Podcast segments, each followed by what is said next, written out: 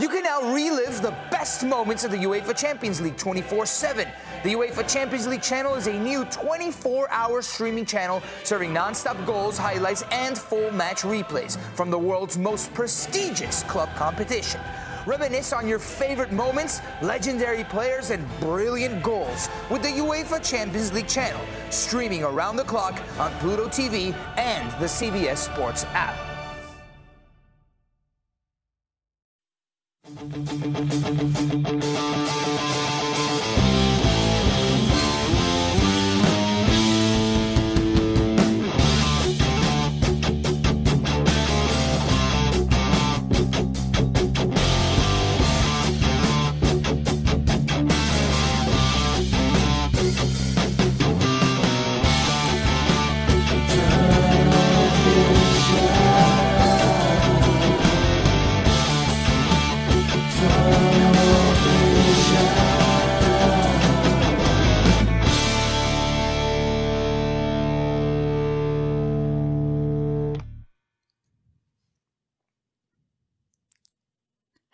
everybody, and welcome to a special National Signing Day edition of Tunnel Vision. I'm your host, Keely Orr, joined by Ryan Abraham and recruiting recruiting guru, legend, goat, whatever you want to call him, Gerard Martinez. He's kindly joined us in the studio today. Hi, guys. How you doing? What's Doing up? well. Yeah, Gerard came all the way from the Inland Empire out for this. That's how you know it's a big day. It's a big day. Or And you, is it knows it? you're a big day, It's a or long day. it's the recruiting apocalypse because on National Signing Day, Gerard left uh, his house. His So cave, his his war If room you, if cave. Gerard Well, no, does I- that, there's I really do- nothing going on. That's I, that's. no, I the- do usually leave the house, I, but it's to cover an event. I don't go down to be a part of an event Right. where it's just sort of you know people hanging out and because there's nothing really to do because there's really no news to break. Right. yeah, well, they're That's already, what Ryan's getting at. Yeah, what they're getting at is that it's been a pretty anticlimactic day for USC on National Signing Day. We'll get into that. We'll get Gerard's thoughts. Uh, we'll also talk about USC's coaching moves.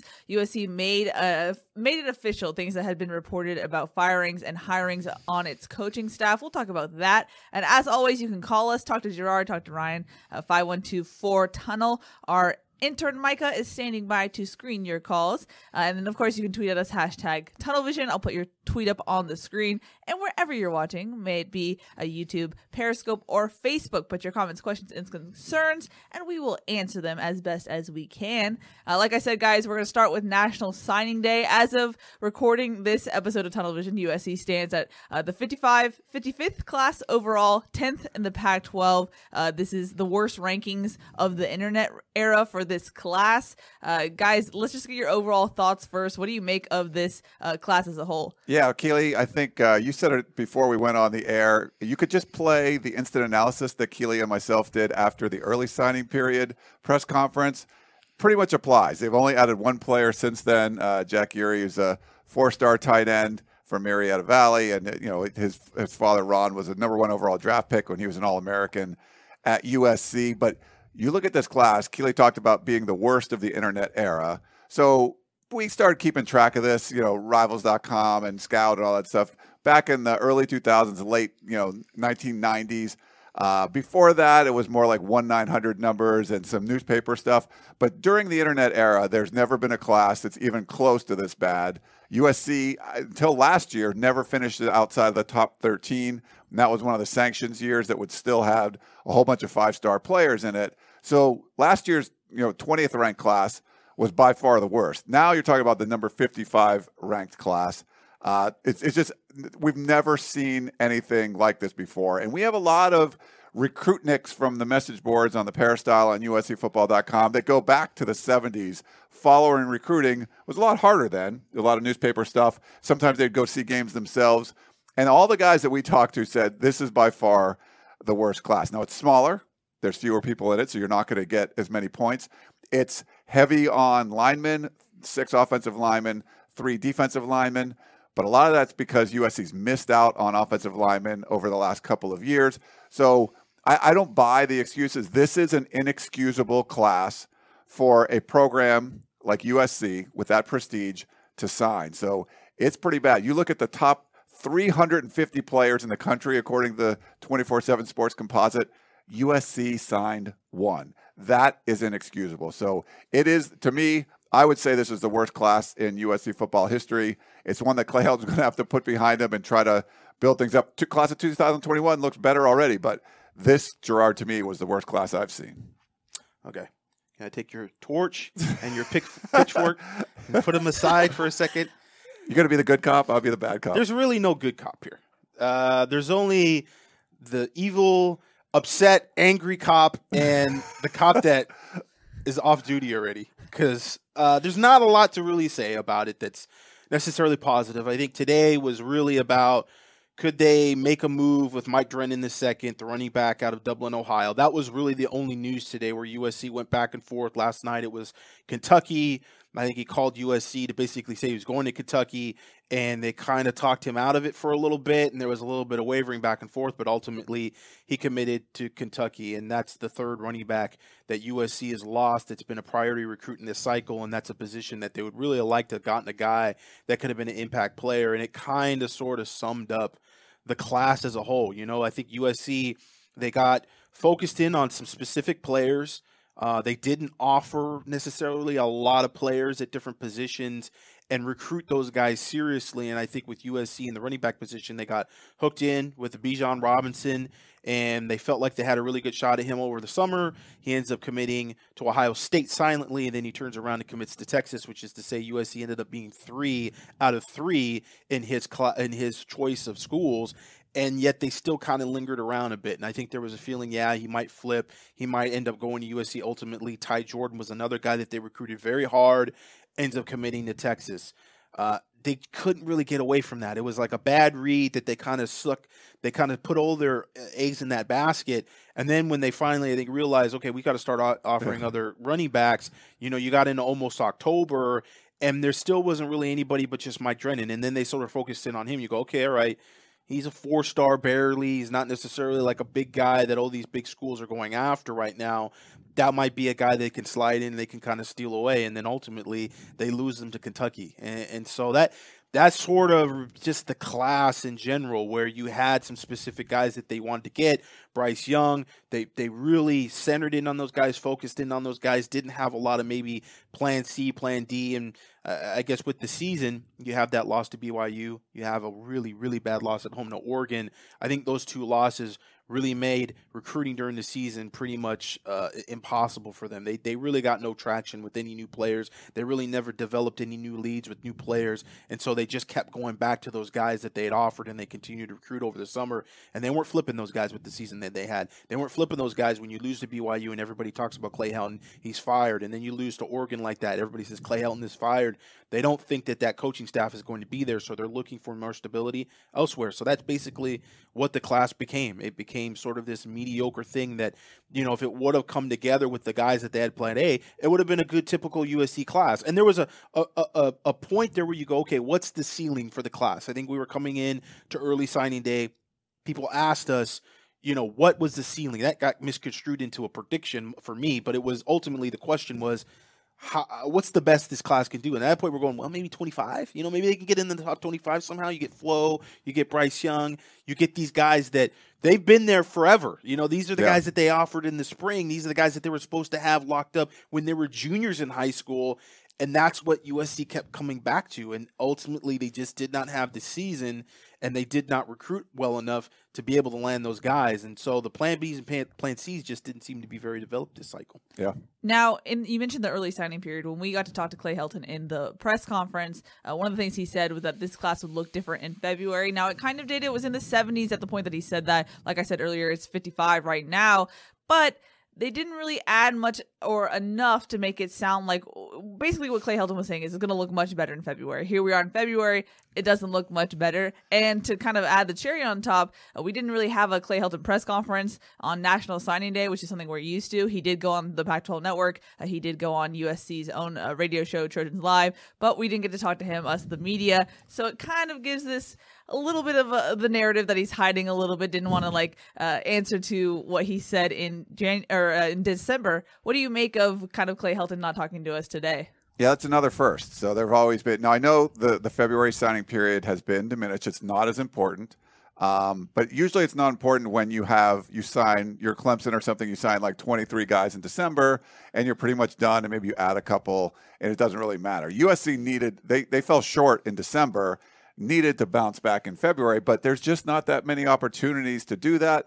And like Gerard mentioned, a guy like Michael Drennen, uh, you, know, fall short there. There was a, a quarterback from Texas that was coming off a, a mission, Which is uh, interesting. Oh, you're going to go for for uh, Fennegan, uh, Cade, uh, was it Cade Fennegan. Cade Fennegan? Yeah, who Well, ends I, up I going was going to say State. USC actually they were 54 today, and we just went on air. They dropped to 55, which is an interesting number because USC in 55. Sure. But more interestingly, they dropped behind Baylor, and Baylor is the school that ended up uh, signing Blake Sh- Shapen. Oh, the other who was quarterback, the other yeah. quarterback uh, from Evangel Christian uh, in Shreveport, Louisiana, who USC felt like they had a really good shot at. Uh, had him in this official visit, and then Baylor sneaks in there with uh, David Aranda as a new head coach and some connections there with Louisiana, obviously being at LSU, and they nab him away from USC at Yeah. the 11th hour. So, uh, Cade Fennegan, we're still waiting to see what the official word is there. Boise State did tweet out this morning. They did he announce signed- him. Yeah. Uh, they didn't say sign though in the tweet, which if we're Oh, they said he's part of the He's part of the Bronco family, yeah. or whatever. but to talk about him publicly, you would think that he would yeah, have there to has be to be some kind. signed. Of, I don't think they're allowed to compliance. Now he's coming Okay. back from a Mormon mission, so he's in a little different situation. He's not coming straight out of high school. He's a 2018 recruit, uh, a two-star in the 2018 class, but he was recruited by Graham Harrell. So wait, in- a two-star went to Boise State over USC. Gerard, don't say that. You're you're the Well- bad cop now. First of all, he went to North Texas before he went to anywhere, and that's where his connection is to USC because of Graham Harrell. Um, but uh, Well, back to the the press conference stuff. This is we haven't seen this. This is the first time, and you know, only adding one player uh, it makes sense. But if you are going to go on your own live show and you're going to go on the Pac-12 network, I think it would have been a good idea. well, good technically, idea. he didn't go on his live show; he just phoned in. He did phone in, and his and his phone cut out at the very end. But Yeah. I think it would have made sense, not just for you know, kind of recapping the signing period, and like Keely said, they were kind of talking up there. We're going to add some guys to this. It's not done yet, and it was pretty much done. Um, Well, you know, we're because it was some still of the is- misses and stuff. you know, it, it obviously makes Mike Bohn look bad too because he had the infamous sort of quote, recruiting is going much better than anybody wants to admit, Yeah, which And is tough. You go back to that, and, and he's obviously coming in new. He has some faith in Clay Helton. Um, he wants to look for reasons to say this is why we brought him back. I'm confident that things are still going in the right direction. That obviously came before the bowl game, and it came before early signing day, and it came before national signing day in February. And all three of those events didn't go well for USC. Yeah, and I, I think one real quick thing though with the press conference, it's not just the signing period stuff. It's really you have a new defensive coordinator, Todd Orlando. There's Yeah. other new coaches too. Who we met today. Yeah, we actually Accidentally? Yeah, we accidentally met Todd Orlando and Craig uh, Naivar uh, at the uh, at Rock and Reilly's. We did a little signing day gathering. we, meetup. we could talk about that in a little bit, but yeah, so it would have been a good opportunity because that's something you can sell. Uh, Clay Helton on the live show was very excited about Todd Orlando. The people I talked to at Texas really like Todd Orlando. Yes, he got fired from Texas, but it was sort of one of those things where is it like an Apple stock? That had a bad quarter and you get to buy it cheap. That's Yeah. that's what USC is hoping for. That's a positive that you could sell, and I think they missed an opportunity to do that by not having a press conference. today. potentially just having him be able to even speak because he's a very fired up guy. He's a guy that i- has got a lot of energy. We've heard that behind the scenes already, just with the one recruiting weekend that he was a part of. That you know he was more interactive and, and really engaging with the recruits than Clancy Pendergast had been probably the whole year. And so there's a lot of energy in the office right now because Yeah. of Todd Orlando, and a lot of people feel like, hey man, this could be a home run hire. This could really help in some ways be able to kind of turn the corner a bit on the culture at USC. We'll see. Obviously, Clay Helton has to buy into that. It's a very interesting thing where you're looking at assistant coaching hires and you're wondering how much does the head coach buy into the assistant coaches, which is very that doesn't happen. It's usually the players or the assistant coaches Yeah. buying in to the head coach. Yeah. Now, to be fair, could you the official response we got from USC is that uh, it's February, not that many players signed. It's usually more hoopla in the early signing period. Could we see a press conference for Todd Orlando down the line, or do you think we just have to wait till spring practice? I wouldn't count on it. Yeah, the the way the things have been going, I mean, you know, Gerard talked about it. It's like when Mike Bohn made these kind of positive comments, it was uh, before the debacle uh, for the Holiday Bowl and before the debacle for early signing period and February signing period. There's been a lot of misses. There's a lot of missteps, a lot of bad news that has been coming, and we kind of get you know, they kind of avoid the press more in those situations. So, Keely, I wouldn't. Now, there's still three coaches to be hired. We'll talk about that in a minute. Mm-hmm. Maybe when all of them come in, they would have some kind of press conference, especially with not having one at signing day. But that's not really been their MO. We haven't seen them go out and make these kind of special press conferences. So I, I wouldn't bank on it, but you know who knows. Mm-hmm. Like I said, uh, the one guy that USC got to tout today uh, was Jack Ehre, uh, the Trojan legacy, uh, four star tight end. Uh, on Trojans Live, uh, Clay Helton also talked about Gary Bryant and Gerard. When I was asking you before the show, who's your impact player? You mentioned Gary Bryant as well. Yeah, Gary Bryant. I think in terms of the fit, you're looking obviously at the receiver position where you have Michael Pittman move on. Uh, the talk has been that Amon-Ra St. Brown wants to move to the outside. Now, there's been some internal talk, and with the recruiting weekend, and specifically talking about Jack Ehre, there was a lot of, okay, Drake Jackson, or excuse me, Drake London is now going to move to the outside. He played mostly in the slot. He played the, as I've heard many times talked about, essentially tight end position, which I have a lot of beef with that because I don't think he played a tight end position really at all. He was just a big receiver inside. Um, there's been talk about him moving outside, and then there's Amon Ra that wants to move outside, mainly because of draft status. You want to be able to play the outside as well as the inside. In certain, you know, situations, you may be drafted by a team that doesn't play a lot with the slot. So maybe you want to be that guy that's versatile enough that you can go out of the outside. So that's his main thinking of being able to play on the outside. But nonetheless, that's going to open up the slot position for a guy like Gary Bryant and a guy that we have not seen at USC in quite some time. A guy that is a legitimate speed, vertical threat, a guy that in space, makes great plays. He can do a lot after the catch, and a guy that's also going to be uh, crucial, I think, in the special teams with kick returns. He is a weapon uh, as a special teams player, and it's going to be interesting to see because now they have a new special teams coach. That's again something culturally that we look at with USC and Clay Helton. Special teams has been a big part of everything they've done, and it's been yeah, very sort of a mixed bag. You know, I mean, moderately successful sometimes, uh, but then other times, you know, a, a, a big a, big kind of a, a black mark in, in, terms of the game and, and and plays kind of going each way. You want to see more consistency there, and perhaps maybe just a less investment there. If you're not going to be great at special teams, take less time on it and just go and try to you know work on tackling or work on the fundamentals uh, of the game. And and you've got a guy like there though with Gary Bryant and we're going to have to see you know the guy that they bring in as a special teams coach. Is he going to be more of a kicking coach or is he going to be a guy that's going to actually go back there and work with those returners and try to make that a part of the game that can they can actually get some points out of it? They can maybe turn the field a little bit because they get good yardage. Yeah. Yeah before we move on to coaching moves, I just want to wrap up uh, National Signing Day. Something we've heard a lot from fans, Gerard, and, and people who are maybe critical of the criticism from the media is that uh, social media and the negative negativity from fans and maybe the media has had an impact on recruits and USC's recruiting prowess, if you will. How do you think that plays into it, if it does at all? It plays. I mean, all these kids they listen to their parents, and their parents read message boards, and their parents talk to other parents. I mean, there's certainly a ripple effect that happens, but where does that ripple effect begin? Where where is the rock that gets thrown into the pond? Well, that rock is every loss. And so when you have that those losses, you have all these negative things going on with the universities in general, which you know there's things outside of football that I think negatively affect USC. How much do parents hear about that? I think it's just a constant stream of USC being in the wrong side of the headline. Yeah. And that just it it has an impact. And it's not necessarily the fans' fault. They have a reason and they have a right to be outraged with the way the investment and the priorities of the university have seemed to shelve football. Um, they're not they're not you know making things up here when they see that you know the football team has just sort of been minimized to some uh, uh, extent and the university has gone uh, with other things to try to push ahead and it's a matter of okay are you kind of uh, undermining the football program purposely you know we see that at certain universities where football is looked at as a threat to some extent and I don't want to kind of go down a rabbit hole here, but it, the the the educators and the people that feel like this is all about the education, it's about Nobel Prize winners, it's about something other than sports and football. Obviously, because of the money that it generates, they feel that as a threat, so they constantly try to undermine that. I don't know if maybe USC has some of that in the administration, maybe there's some of that going on, but the fans feel it and they see it and they see it as the football program is basically being you know disenfranchised and they're they're mad. And and I think I said this on a podcast.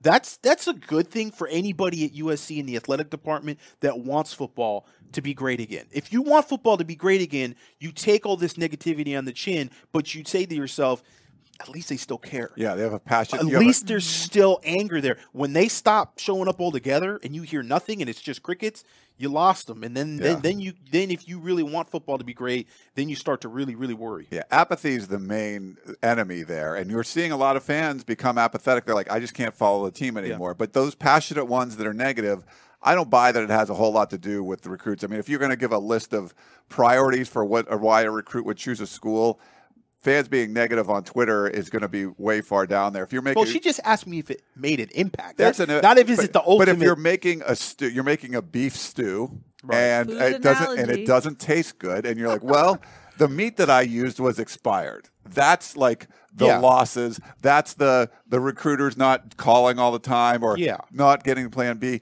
And the negativity on Twitter is like, I used a pinch too much salt. Like eh, it's a little too salty, but you're using terrible. The bad meat is the main reason why. It- the I mean, it's really more of a symptom of the problem, and it just resonates, and then it becomes sort of recycled, and then it becomes a part of the problem. It's a weird sort of cyclical thing. So, Yeah. no, I agree with you. It's certainly not. I mean, You there's a- cannot blame the fan base for why. re- Yeah. like, if the fans No. were just positive, recruiting would be better. That is categorically false. So well, in- again, better. I mean, maybe it'd be a little better, but I mean, it wouldn't. Certainly, any- who it's would not taking USC from 11th or 10th in the Pac-12 to number three. Does Justin Flowe sign with USC if there was no negativity on Twitter? No, no. Okay, that's Yeah, We can move on. Right. So, in that sense, though, is this a trend that we're going to start seeing from USC's recruiting classes unless uh, there is a switch in regi- regime or winning starts happening?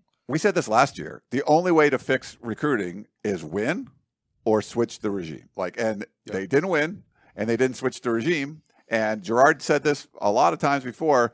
This class could have been the rebound class from the the twentieth ranked last year, or the five and seven class. Which it, became turned out to be the two and nine classes. it became worse than a five and seven class. Yeah. So yeah, it's It was going to be the Justin Flowe class, or it was going to be the five and seven class, and it spiraled into basically being a two and nine class. Because at that point, you think they're going to get Drennen, you think they're going to get Blake Shapen, you think they're going to pull together a couple guys, they end up with 16, 17 commits, and they ultimately lose Drennen and Shapen, and you know they're still trying to fight out for you know a, a two star quarterback. So I mean, in terms of ratings, yeah, this is, and it's and it's really even worse than a bad season. And I kind of talked about this on the podcast before.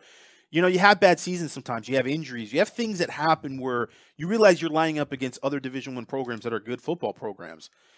But to lose in recruiting like this when you're sitting on top of the gold mine in Southern California and you've got all the tradition that USC has and you have the location, that's really hard to, to kind of fathom. It's hard to wrap your head around how you could have such a bad recruiting class. I know the numbers aren't there. Clay Helton has kind of spun it more on, well, it's not a 60 class because we had six offensive linemen and we had three defensive linemen.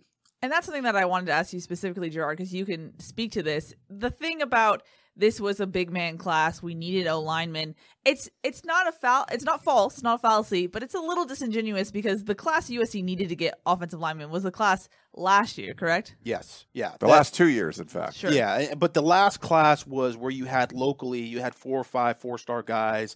You really had the, the the players that you knew needed to be in the lineup, needed to be on the depth chart to be able to maybe take over for an Austin Jackson, a guy like Sean Rhyan that you could put him in there, you could redshirt him, maybe you play him, but you put him back there and you've got him ready to go because you want him to have at least a year at the college level before you're going to put him at left tackle. You don't want to put your left tackle out there as a guy that doesn't have any college experience. You know, you you find six guys, but are any of those six guys really going to play left tackle for you for next year? I tell you what, Kedon Slovis hopes not. No. Clay, Clay Helton on the conference call today, or on the Trojans Live today, made it kind of sound like because he they talked about maybe getting guys from the transfer portal. They left a couple Right. spots open, but he kind of said like one of those guys could come in and contribute. But they, to me, they all kind of look like projects. Like maybe they'll Yeah. develop it. They're all they're big. They're all six five, six six, six seven, all near three hundred pounds, but they don't seem like they're ready to step in and play college now. It's tough as a freshman, even a really good player that's a five star guy to come in and play offensive line, let alone play that left tackle position where you're covering the back of your quarterback. And we saw USC's quarterbacks go down quite a few times Yeah. last season. That's the main reason why they didn't get Bryce Young. That was one of the main reasons. But you got to protect your quarterbacks. And you had a guy that's a franchise guy that a lot of people are saying is going to be a first round pick next year. And you still had your quarter, all three quarterbacks you ended up having to play during the season. That's a, another you know point of contention. You got to stop that. You got to improve that. And they have the right tackle position that they also have to be able to fill in for next year. So yeah, the offensive line is important.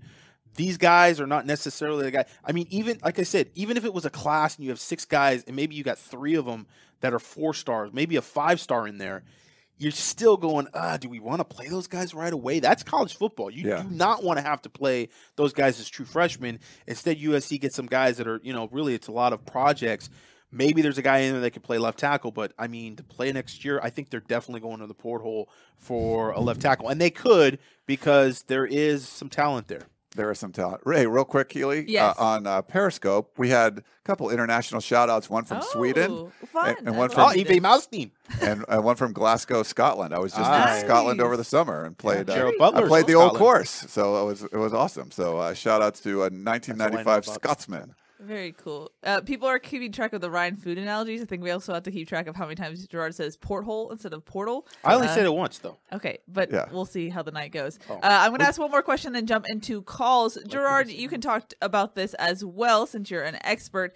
When people look at the glass half full people, the sunshine pumpers, as we like to call them, when talking about recruiting and the rankings and whatnot, they tend to look at stars and then look at examples like Kedon Slovis or uh, Kenan Christon and say, hey, these those guys were three stars and look at how they played. Do stars matter, Gerard? Yes. Of course they matter. I know, but expand on it. uh, for every Kedon Slovis that you have, you've got three or four guys that are four stars. I mean, USC. Eh, The the fear right now with USC is that they're winning eight games and they are clearly more talented than many of the teams that they play. So what happens when those four stars and those five star guys, Amon-Ra St. Brown, uh, you know Drake London, Drake Jackson, uh, Jay Tufele, uh, Marlon Tuipulotu. I mean, they've got a bunch of guys in the starting lineup that are four and five star guys. Talanoa Hufanga, like you know, who- the impact players for USC. Think of like who was Juju Smith Schuster a three star? No, Yeah. Adoree Jackson was a five. Like that's USC's DNA. You bring in the five stars, the high ranked four stars, and they come in and play. There's gonna be some three star guys, but you sign a whole class of that, and you expect a bunch of Juju's and Adoris. They're not gonna be there. What does USC look like in those close games with ASU and UCLA when you don't have those big playmakers that can sort of play outside of the system and make plays? And you know, Kedon Slovis turned out to be a really good player. We have to see what he does as a sophomore. Guys sometimes have sophomore slumps.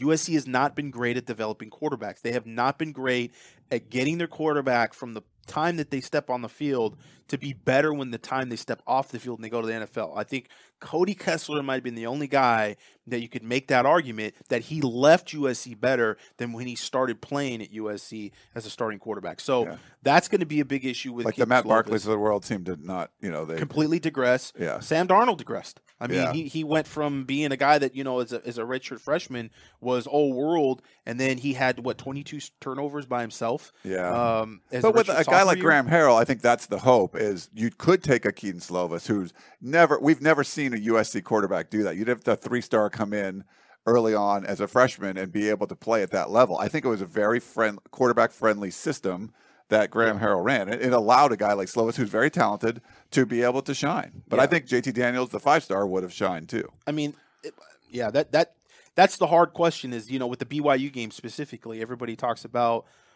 You know, there's there's there is an excuse there for USC when you start talking about the injuries, and I don't want to go into it, but you know, with John David or uh, with uh, with uh, JT Daniels, he goes down. He doesn't play very well in the Fresno State game. That left like sort of a bad taste in the fans' mouth, and they go, "Okay, well, he wasn't going to play well the rest of the season." But on the road against BYU, your first road game, you wonder, does JT Daniels win that game? You know, Yeah. Kid Yeah. Slovis didn't have a bad game, but does JT Daniels win that game? Did he throw three picks in that game? Or no? was it three picks in that game? I, I thought it was only so. two.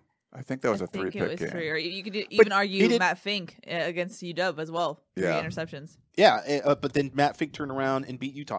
It's this weird thing where you go, okay, there's there's where you can argue the the guys that get hurt came in and they ended up playing well. So you kind of forget about guys getting hurt, and that was actually the starter, JT Daniels. So you know, that, and that's a weird dynamic too. We talk about the quarterback not getting uh, Blake Shapen. We're not gonna. We're not really sure what's going on with Cade Fennegan. I, I didn't get into that, but um, his father has told us. He told Chris Trevino uh, earlier today that he had not actually signed. And so that was what we had, even though that uh, Boise State had, had, announced that he was at least committed. Um, usually, when they announce something publicly, that means he's actually signed. Yeah. So we're not really sure kind of what the, the, the situation is there. Um, but that's another thing where you've got JT Daniels, you've got Matt Fink. Don't think Matt Fink's going to really transfer at this point. No, he already kind of went through that be- process. yeah. But JT Daniels, we're looking at. We're kind of wondering, okay, what's going to happen to him if if Kedon Slovis is the chosen one? John David Baker, the new tight ends inside receivers coach, talked a little bit on Trojan Live about that second year being the big jump for that offense. Okay, if it happens and Kedon doesn't have that sophomore slump, JT Daniels is not playing at USC. Um, so he's going to have to go. And then you're going to be stuck with two scholarship quarterbacks uh, on the roster. So this is another situation where USC people can say, well, they're reaching for a quarterback. They may have to because you just don't want to get stuck with two scholarship quarterbacks on the roster. Yeah. Let's jump into some callers because they are calling about what we are talking about. First up, let's go from uh, to Cole from Iowa. Hello, you're live on television. Oh, there's some. Also, mute Feedback. your stream, Cole. Keely, Ryan, Mute your stream, Keely, Cole. Ryan, Gerard, guys from the 909. How you doing? Good. How are Um, you? Thanks for having me. Uh, fantastic. Thanks for having me. Love this show. Um, now, as a Notre Dame guy, of course, uh, we're thrilled that this is a down year for this USC recruiting class. But that be told, USC still has an immense amount of talent. St. Brown alone may be the best receiver in the Pac 12. My question to you is uh, even though this is a poor recruiting class, when will we actually see it affect USC? 2021, 2022? 2021. Yeah. Thanks, Cole. I, yeah. I think 2021 is when you're going to see the line recruiting and the lack there of getting playmakers on the line, whether it be you know a franchise offensive tackle or a guy to be able to replace Jay Tufele and Marlon Tuipulotu Yeah. and Brandon Pili. They were all in that same class. That's gonna be real tough when you don't have those linemen and USC. You know they get a Kobe Pepe. Okay, good player, had a really good year. But necessarily upside, I don't think I put him there with a guy like Jay Tufele as an interior pass rusher. Had a really good year. I mean, he could prove us wrong. He ended up having, I think, 11 sacks and, and double digits uh, tackle for losses. he was a big part of that St. John Bosco team that won a national championship. You know but what I mean? but not necessarily a guy I think upside wise you would compare with Jay Tufele or Tuipulotu. You get Tuli Tuipulotu who's Keely loves to say that name. um, he's you know coming in, obviously not as, as as highly touted as his brother. He's got some weight I think to put on him. I don't think he's an outside guy. I think he's an inside guy. Uh, and then you've got uh, Jamar uh, Sekona who's who's coming in, who I kind of actually like more as a guard than I like as a as a defensive tackle. So that class that does not that does not equate to what they're going to lose when they lose Jay Tufele Yeah. and Marlon Tuipulotu, and they didn't get those guys really in the last class outside of Drake uh, Jackson. He's kind of the one guy that's going to be, I think, a very good pass rusher. So I, I, we kind of talked about it a little bit. You know, when does it sort of catch up to USC? They're beating teams right now where they are definitely have the margin of talent yeah. when that talent margin starts to go down and go down, what are we looking at? You know, that's the big fear. It's like you're going to go from eight four to you barely, you know, you might not be 500 anymore Yeah. in those games. I think you got like 17 starters coming back. It's going to be a good uh, talent year for USC. They should be better. would should be good. But 20, I agree with Gerard. 2021, there, I think there's going to be more of a drop off. And that class of 2019 was going to be a little worse, and it got saved with a Bru McCoy coming in Yeah. and a Chris Steele, who you know ended up playing a lot last year. A Kedon Slovis, who ends up, you know, the three star guy, ends up being your starting quarterback. So I think you got some pieces out of that 2019 class that maybe you weren't counting on, especially guys transferring in you're not going to really have that. You might, you know, Gary Bryan, I think, can contribute. He's, he's he has a skill set that USC's receivers don't really have right now, even though USC's deep there. I think a Kobe Pepe, you know, uh, he could be good. He's he. I think he's versatile on the defensive front, and we're not sure what Todd Orlando's going to run. But you got a four down lineman kind of thing. I think he can play the two technique, three technique. I think he might have an opportunity, but there's not a lot of obvious impact guys. So I think there's going to be a drop off, but you won't really see it, Cole, until 2021, like Gerard said. Thanks, Cole, for the call. We appreciate He it. He said, "Oh, he's a Notre Dame fan, of Notre- course." we have some resident like He's called before, rival yeah. fans. oh, but he said, "Of course." Like He's well, a he's we a would- nice rival fan. Like we had like a sure. some semi trolling Duck fan last Oh. week, Yeah, but it wasn't. forgot about that. It was not really like that was really the only one we've had. Like most anyone that calls in from uh, an opponent's fan base has always been very respectful. hmm Yeah, we have a resident UCLA fan. It's very interesting who watches the Yeah. show. Uh, let's go to a peristyle podcast. I guess legend, if I will say. Uh, Curtis from Moreno Valley. Yes, Curtis. Hello, you're live on television. Hey, you guys! Great show. Thank you. Uh, I heard Gerard. I heard Gerard say that uh, uh, Kedon Slovis is the chosen one, and he probably will be. But to have J.T. Daniels, another a five star after him, uh, competing for the position. I know that uh, Bryce Young is a great player, but at 18 years old, he wasn't going to play over those two guys. He might not play the next year. And we should go strictly to the transfer portal. Why get all these three stars and and and walk-ons when we can get people that I went to the portal. There are many four-star players, people that are juniors and seniors experienced that can play that are ready to go. We can't we can't waste time being last in recruiting. We got to go after the best players in the portal. What do you think, Gerard? Thanks, Curtis. the only thing about the portal is that they're in the portal, and you wonder why. So, if they were such a good player and they could contribute so much, you do have that question mark about okay, why are they transferring?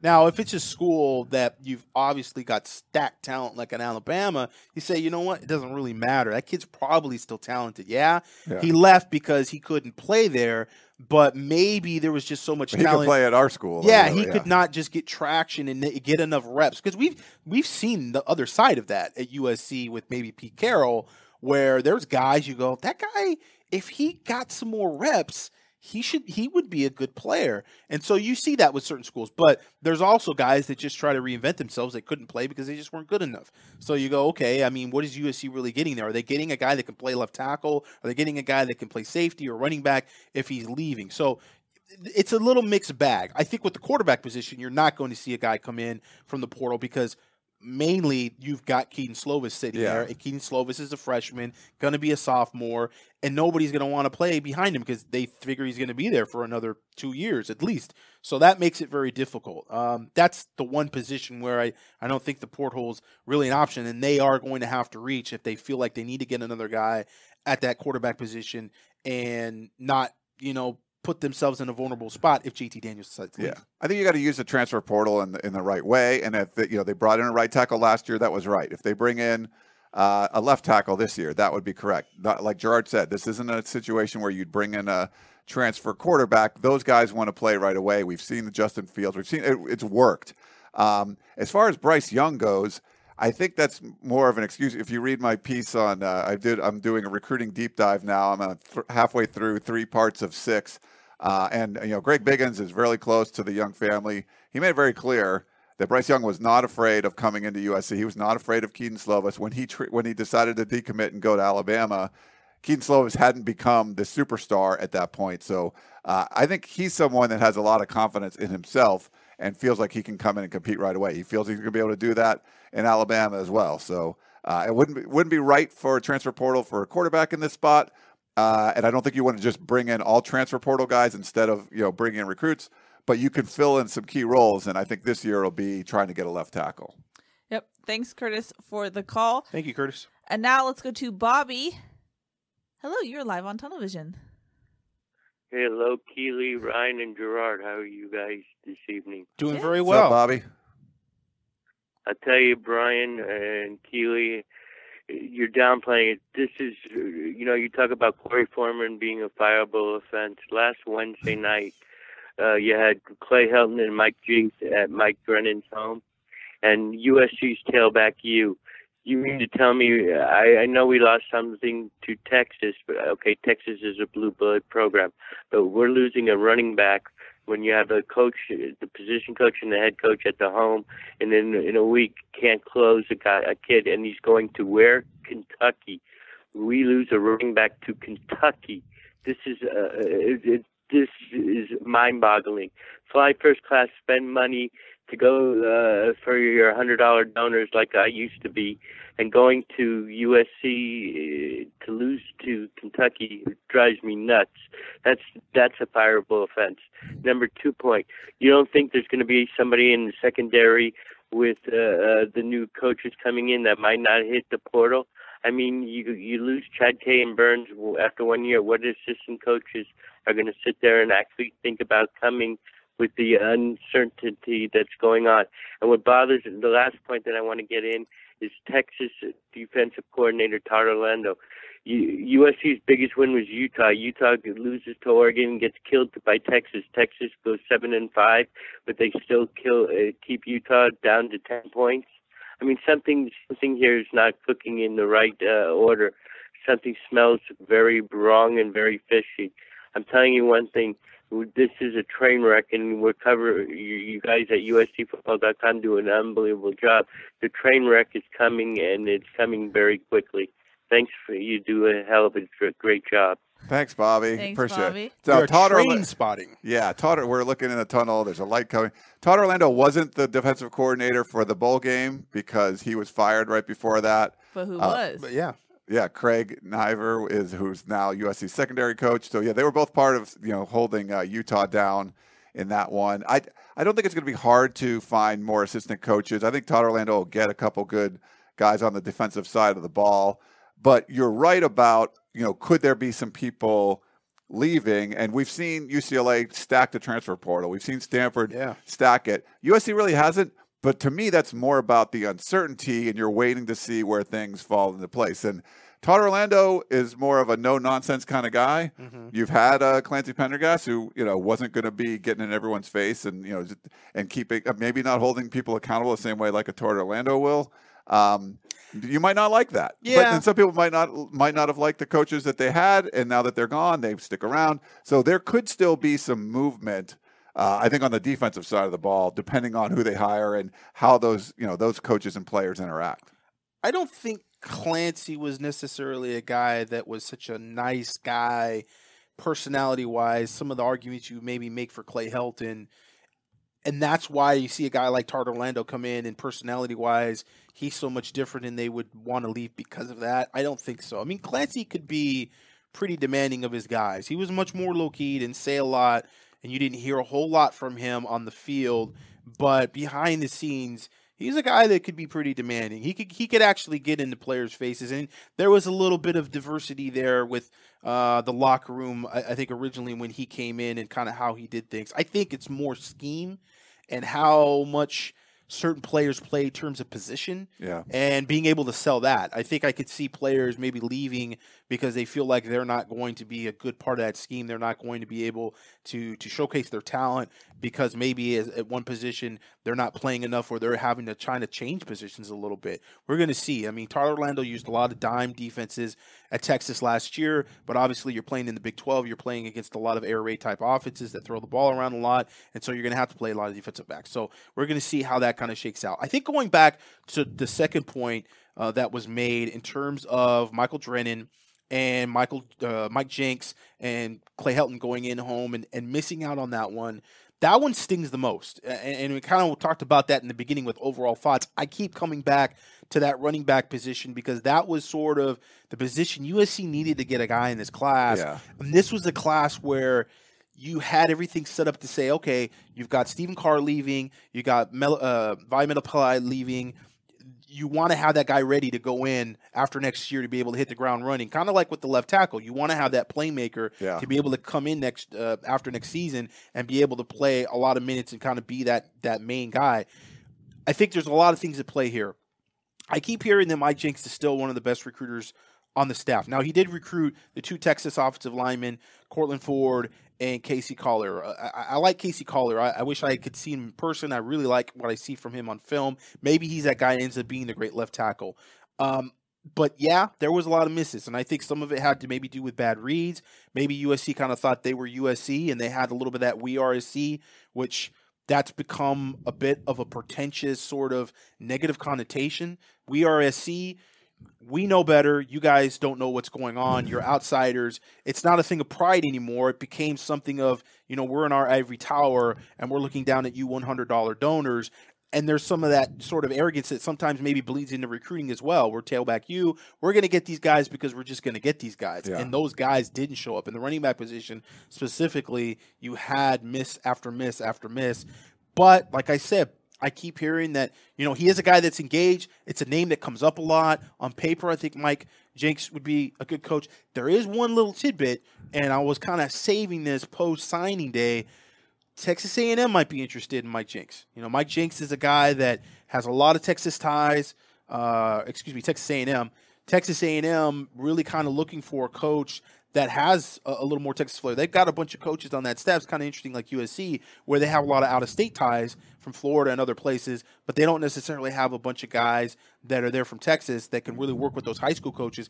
Mike Jinks was a high school coach in Texas for a long time, and he does know those inroads. So there's some interesting stuff there that his name has come up with some other jobs, and you know it, it kind of be interesting to see if he if he left that. Obviously, I think he's making good money at USC. He's very comfortable in the system. I think he likes you know working with Graham, and I think he likes working with Clay Helton. I think it would have to be a big offer, but I think Texas A&M does have a co-coordinator title they could dangle out there. So it'd be interesting if that might happen, and, and and perhaps maybe even something that you know Mike Drennen. I know with Kentucky there was a lot of hesitation because the coach that's a primary recruiter for him at Kentucky has evidently been rumored about going to perhaps another school, and that was something that really weighed on his mind. So even with you know Mike Jinks, I, with recruiting uh, and these kids, they got to know that all these coaches could leave. You Yeah. know, that, that's At any you time. You shouldn't Yeah. be committing to a school because of a coach. Um, but with Jinks, you know, down the line, I mean, obviously he's got to get some running backs. I mean, that's the proof of the pudding. But I Because this hearing, is a staff that usually, well, we don't know what they're going to do going forward. They don't have a recruiting coordinator, coordinator anymore, but they would recruit their position for the most part. And Yeah, which was a different strategy. They they did a lot of that, and we talked about that being kind of unique. And that started with Sarkisian and sort of bled over to Clay Helton. You could say, well, you want more accountability because if you're not recruiting for your position, your position is going to be bad, and ultimately you've got to protect your position. But it just seemed like, from a territory standpoint, you had more inroads that you could make, and then eventually those inroads that you make and you get your foot in the door because of the connections that you have in that area, you sort of lead that into the position coach, and then you're basically becoming the champion on the staff for your position coach. You can basically introduce him, talk him up, say, "Hey, this guy's a great offensive line coach," blah blah blah, and then you make that connection with that position coach. That's how it's traditionally been done at USC. That's worked at USC. I think USC's kind of sort of going back to that. Although, I mean, I guess they're just going to have to split up Texas because basically most There's of the lot of staff at this point is a bunch of Texas guys. So they're going to have to split it up. You got San Antonio, you got Houston, you got Dallas, you got Austin. Yep. Thanks for the call, Bobby. Always good stuff from Gerard. He's putting little tidbits in our, our tunnel vision that usually is for the peristyle or the war room. So thanks for that. Uh, but Bobby uh, went into something that we're going to talk about next the coaching moves uh, that USC made and made official on Monday. Uh, Chad K, Greg Burns, and Johnny Nansen are out. Johnny Nansen was a part of the staff since 2013, so that seems like a, a big move in that sense. And then Obviously, Todd Orlando is the new defensive coordinator. Uh, Craig Naivar is joining as the safeties coach, and then John David Baker was promoted to tight ends coach. Uh, we mentioned he's a inside receivers coach. Officially, he was not named as such, and he doesn't have it in his Twitter bio uh, uh, either. So, uh, figuring that out. But what were your guys' thoughts about these moves uh, and where USC will go next? We'll get into that. What Clay said on Trojans Live. But first off, the moves that USC made official on Monday. Yeah, for John David Baker, I mean, he talked about it on Trojans Live today. You know, meeting him, meeting Graham Harrell when he was in high school, and they just were very close. I think that was someone that Graham Harrell didn't really get to bring anyone with him as far as a full time assistant from North Texas, like Cliff Kingsbury had with Mike Jinks. He might have brought some more people if he stuck around longer, hard to say. But this was someone that he brought with him, and to be able to promote him, now you have an inside receivers coach or tight ends coach, and someone that he's very close with. He said he's very involved in the game planning, uh, all of the stuff. So he's been very involved in this offense, and someone that's very familiar with it. He thinks it's going to be a, a big jump from year one to year two. So I think all that makes sense. On the defensive side of the ball, we like we mentioned earlier, accidentally, and you know we're at the uh, Rock and Reilly's. We did a little signing day luncheon. Uh, and some of the people showed up early. This was we were st- starting at noon, and we had like five people there before it was like quarter to noon. And and a couple guys walk in, and Gerard goes, "That's that's Todd Orlando." I go over there, and we weren't sure. We had actually tried to get a couple of coaches to come over because we had some members of the athletic department coming over. They were going to see if they could do that. We weren't sure if they came for the event, so I went over and introduced myself. Came over. They talked to the group for a little while. We all got to talk. Uh, Craig uh, Naivar, just I mean, he was I, he was a higher energy guy. He felt more comfortable, I think, in the group Yeah. than Todd Orlando did. Uh, but it was really interesting to kind of interact with those guys a little bit. Uh, and Craig was more, I think he was more willing to be to to kind of jump in and, and Craig, interact. Craig, Craig had some swagger.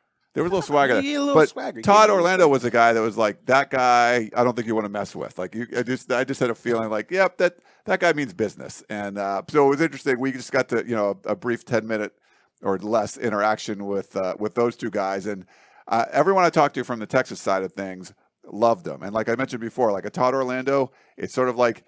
And, and Clay Helton said this, and I agree with him. Like, if you would have hired him two years ago, everyone would have been like, he got a big raise. He was one of the highest paid assistant coaches in the country. He wasn't like Dave Aranda level, but he was pretty high up there. Um, and then, you know, they had a bad year. He could be a little bit of a, a scapegoat. He was, uh, he's, I think he's okay on the recruiting side. I know um, Clay Helton was saying he's been great. The Texas people told me he was he's pretty good, but they they really loved uh, Craig Naivar and how he was able to recruit. And the way we interacted today, you could see like you could see his personality. So I I think the additions I like them.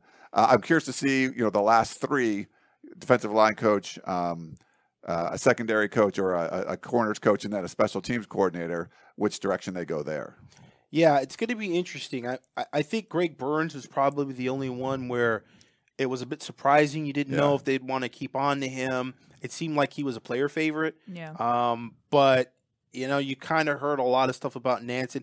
Just a lot of talk from other college coaches and other schools. You knew that he had his feelers out there, and he's a recruiting coordinator as well. He's been one of the you know the the holdovers from the Steve Sarkisian era The only holdover. and and a guy that was very close with Clay. Um, so that was interesting. You, you lose Chad Kauha'aha'a as well, and that so that Polly sort of connection. And there's been a lot of talk about that on the recruiting trail. And it sort of came up with the Justin Flowe recruitment, and I and I don't know how much of it is is is real and and how much of it is kind of buying into myth and legend, but you know, just not. Uh, a, a lot of uh, African American players in the front seven, and, and feeling that there was you, you weren't getting a lot of playing time uh, unless you were Polynesian. And, and again, I, I don't buy into that, but that was something that came up with a We lot heard of about it. Yeah. parents and, and and recruits of parents most of all asking about that. Um, I'm like, well, Drake Jackson had a pretty good year, and I don't think he's Tongan or Samoan. um, so I, you know, you you want to get guys on the, the the field that can make plays for you. I think there was just a connection to that culture, and and it's certainly early on when USC started recruiting with Johnny Nansen. I mean, he was gangbusters, and they were killing it with the with the Samoan players and the and the Hawaiian players that sort of changed last couple years. It was like sort of after Penei Sewell's recruitment, it kind of fell off the edge a little bit with some of the top players uh, in Utah and, and guys like uh, Jonathan Au. Um, it just seemed like something something was missing all of a sudden with being able to get those top Polynesian guys. And so it's going to be interesting to see is USC going to have that representation still uh, on their on their roster? Obviously, they've they've made sort of a 180. They've gone from you know, uh, you know, going to Tonga and, and Samoa and, and grass skirts and luau's to Texas barbecue. Yeah. You know, we've all of a sudden it's you know we're gonna go recruit Texas and Texas is gonna be like our second home. Blah blah blah. I've said this before. It's tough to go into Texas. Texas is not the state where you go in and you find a bunch of diamonds in the rough. Now you can. Don't get me wrong. There are guys that are underrated, but Texas football is very big. And there's a lot of schools that go in there and recruit Texas. There's a lot more schools even that go into Texas than actually go into California. If you want diamonds and rough, go to Fresno, go to Bakersfield, go to Sacramento, go out of Visalia. There's a lot of places that are blank spots on the map uh, when recruiting sort of those diamonds in the rough, but you got to go find them and you got to grind for them. USC's going into Texas. They've got a lot of uh, a lot of pull now, so we'll see. You know if they're really able to go toe to toe with not you know not Baylor and not TCU, but Oklahoma. You got to go out there against Texas, Texas A&M. Those are the schools. LSU. You're going to go after the top, you know, teams, uh, the top uh, players in Texas. You're going to go against Alabama. You're going to go against all those players, Yeah. um, all those big time schools. So that's going to be interesting to see how they fill out the staff, especially you know, obviously on defense. That's where it is. Defensive line coach has to be a good recruiter. has to also be a good developer of talent. I think Chad Kauha'aha'a, the one thing about him, he had a good uh, uh, track record for developing guys. You know, at Oregon State and Utah, you know, schools that were not necessarily getting big time players, but you knew, you know, he was still finding them. He was still developing. That was the one thing that you felt pretty good about with him. If you really want to hit a home run, you got to get a guy that can do that, but a guy can also recruit really well. And I think, you know, Clay Helton sort of broke a little bit of news here saying he's looking for cornerbacks coach. That's interesting because it, it sounds like they have one lined up. Not kind of seem like they have somebody in mind and you know that that what that the shift there I see there is what happens with Clay Chris Claiborne. That's a name that's come up a lot. And if you're going to have a cornerbacks coach and you're going to have a D line coach and you're going to have a full time special teams coach, which he also announced, you're not going to have another linebackers coach. So that's sort of a little bit of an interesting the mindset at least right now what they want to do. That's sort of the blueprint for it. And that I think that cornerbacks coach has got to be a better recruiter than they've had. Yes. You know, Greg Burns was okay. A lot of people felt like he was really good at USC. I think that was just because there's not rubbing elbows with a lot of Ed Orgerons and Tee Martin these days. You got to get a guy that's a dog at that position. You got you got to have two defensive back coaches on the roster. You got to have that second. That, that I mean, and, and, like you said, Naivar. It sounds like he could be a very good recruiter, but I think you definitely want to pal him up with somebody who's you know a younger guy, a Southern California guy. That's good, and that's the big thing. That's you bring that up, Ryan. It's a great point we're talking about Texas, Texas, Texas. There's not a lot of local flair here on this coaching roster for Southern California. You know, I mean, Tim Drevno is that is that our is that our is that our guy? is that the the one guy that's got all the pull in Southern California? He went to high school in the South Bay, right around here. Yeah, so that's good. So I mean, Cal State Fullerton guy, but not Uh, a lot of you know the, the that understands the circuit and understands local players, has good relationships with the Keary Colbert, coaches. I guess you'd say. You know, I mean, some he's extent, like, he's, he's, an NFL guy. You know, played at, at, North Carolina. He's like Ventura County, right? Yeah, yeah. but I, I mean, they, they they don't have that guy that's that's. And listen, Tee Martin came from the South and became that guy. Right. Tee Martin came from the South and was such a good recruiter. He decided, I'm just going to park myself at Serra High School and I'm just going to get every player that Serra High School produces for the next 10 years. And he did pretty good doing that. So, but you need a guy, an LA guy that really understands LA and really can can just lock down stuff just based on relationships. And so I think the cornerback position is sort of, you know, the one that you kind of it seems like that's where you would want to do it at. But you know, it could be a defensive line coach as well. I mean, they definitely. I think with defensive line though, you gotta get a coach that understands developing talent. You're not to get a bunch of 315 pound guys like you are in Mississippi and Alabama and Florida. It's not like the South. You're to get a lot of 240 pound guys that you got to get them in the weight room. You got to redshirt them and you got to develop them. Or you got to go to Utah and maybe get the 320 pound guys. But you know, that that's a possibility as well. But yeah, I, I, think development is very key on, on both lines for any Pac-12 school. Oregon has done really well. Why?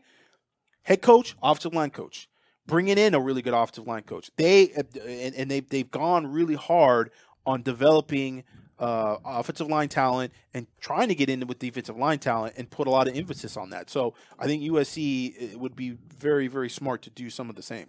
Now I know you just touched on this, and it's it's hard to answer because the pieces of the coaching staff are not put in place. But how do you expect uh, the recruiting duties to shake out? Who becomes that recruit, recruiting coordinator? Who takes the mantle that's kind of gone now? I don't yeah. think they have the recruiting coordinator yet. It, I mean, it could be Craig Naivar. I mean, he could be the guy that does that. He's done it before. Um, it is. I will say this, and I've said this before. That position is so almost you know it, it's more administrative. Than... Yeah, it's it's it really falls more on the support staff anymore than anything. It's it's yeah. a it's a position where you got to organize, you got to get your paperwork together, you got to get your evaluations together, you got to get your visits together, you got to get all your travel together for your coaches. That really lands a lot on support staff. And so, yeah, I mean, it, it it's sort of just a, a title anymore these days with the full time staff. But there's yeah, a lot of organizational skills that go it, into it. It usually comes with a little extra money, so that's why I'm saying I don't yeah. know if if Naivar's the guy. If yeah. they could kind of put put that out there, dangle that out there to try to get somebody else at the D line. yeah, if you bring in like position. a stud defensive line coach or cornerbacks coach, I could see either one of those guys you doing slap that. Slap it on there just to give them another two hundred thousand dollars. Yeah, it's doing something like that, and you see, you know, how that would work out. But yeah, I'm very curious to see how that transpires. Who they pick to be the recruiting coordinator going forward. I mean, that's it's an important spot. The good thing though, for whoever it is, they're bringing in five. They have five new recs out for recruiting support staff people. So they're going to Yeah. basically double their full time people. Uh, so that there will be more people to help out behind the scenes, where USC's kind of been uh, pretty far behind, especially some of the blue bloods across the country. Yeah. Now, when this news came out about the firings of the three coaches I mentioned previously, uh, we were kind of shocked a little bit because we didn't know how much leeway Todd Orlando was going to have to build a staff. Was that something, Gerard, that surprised you? And where do you think this is coming from? Because this is not something that we've necessarily known from Clay Helton to go out, get a name that's not related to USC somehow, and then let them have kind of free reign. Yeah, I, I- yeah, a little bit of a surprise. I think just like I said with Burns, I was I was surprised. I Yeah. think that they would try to hold on to maybe a couple of those guys. I think it's uh, ultimately a good thing. You you want that defensive coordinator to be able to come in and and have his own staff. You really do. Yeah, and I really thought that you know with Graham Harrell that would be something that they may make some moves. And I, I even said with the offensive line, I wondered. You know, Tim Drevno has, has been known to be a very good offensive line coach, but if you've got a specific system, you want somebody that knows that specific system. And so I, I think it's a good thing. Uh, Orlando's defense is a little different than than Clancy Pendergast's. We talked about that a bit. Uh, you know, there's a couple articles that I wrote on the tight front and sort of what that consists of and how it's different. It's not as different as people may think, and you know, maybe it's sort of akin to the offense. Which you know the air raid offense. Oh my gosh, it's going to be Mike Leach. He's going to run loose with five receivers every snap. But that really didn't turn out to be Right. the case. I mean, they used Eric Krommenhoek a lot as a as a tight end and a blocker in in eleven personnel. So um, yeah, I don't know. if It's going to be you know monumentally different. I think it really has a lot to do with just play calling, preparation. You know how they practice. There's a lot of that stuff. It, it's really a lot of sort of keep it simple, stupid stuff. It's it's not you know Clancy Pendergast. You have to you know kind of admit he was one of the most accomplished coach, coaches that they had on the staff. I mean, this is a guy that was coached in the Super Bowl, right? Okay, I mean, he was the defensive coordinator for the Arizona Cardinals in the Super Bowl. That's a big deal. He knew Yeah. his stuff. They weren't Yeah. running some rinky-dink high school defense at USC. So I think the transition from that to point is is going to be pretty easy. Again, it, you know, Orlando is kind of preaching some of the same things that Graham Harrell preached with the offense. It's keep it simple, stupid. We're not going to be real. It's going to be real easy to learn. It's going to be faster. But I think ultimately, and this is what the fans have said, everybody's already talked about this. How much contact do you see in practice? Yeah. How prepared are you going to be to go out there and be physical? And can you be physical? Are you going to run an offense in practice? It's going to maybe take away from the physicality that you see when you go and you play Oregon because Oregon's going to want to run the ball against you. And if you're not running the ball in practice, then you're not necessarily prepared for that. So that's really the questions is how much reign does Todd Orlando have and how they practice? You know, does that become a point of contention between he and Clay Helton? Yep, that's a big question we all have. I'm going to jump into our call queue and then get to questions and then probably get into rapid fire pretty soon after that. Yeah, We've probably already reached the rapid top fire of the questions. hour. I know it goes by fast. All right, it's crazy. Uh, let's go to Jamal. Hello, you're live on Tunnel Vision. Hi. I just want to say, I really think USC is going to um, upset Alabama Jamal. with uh, the opening day. I'm saying that right now because it's like I, you know, I've seen, I've seen sparks of USC this year. I mean, you know, obviously we had JT Daniels go down and stuff like that. We had a lot of injuries, and with just the players that stepped up, I seen, I seen, you know, I seen like great stuff. Like okay, like you know that was great, but I also seen, you know, stuff is like okay, uh, he shouldn't have did that or whatnot. But at the at the same time, I just look at it like, well, if everybody was at full strength and stuff like that the full season, them guys wouldn't have had to, you know, step up like had they had they did this year. And I I just truly feel like the ones that stepped up did a great job, you know, because they probably came in confused of like if they were even going to start, you know, this this year. And I just like, you know, I'm I'm I I'm like I've been going through this with USC since like, you know, every year is like, you know, I always be like, okay, Jamal. this this has got to be a All right. big- yeah. All right, Jamal, we got you. Thank you. Uh, Sorry, that- Jamal, to cut you we, off. we didn't want to bury the lead there, but Yes. now I would agree with him if he's saying USC could upset Alabama by like maybe making crank calls to their hotel in the middle of the night. That would really upset them.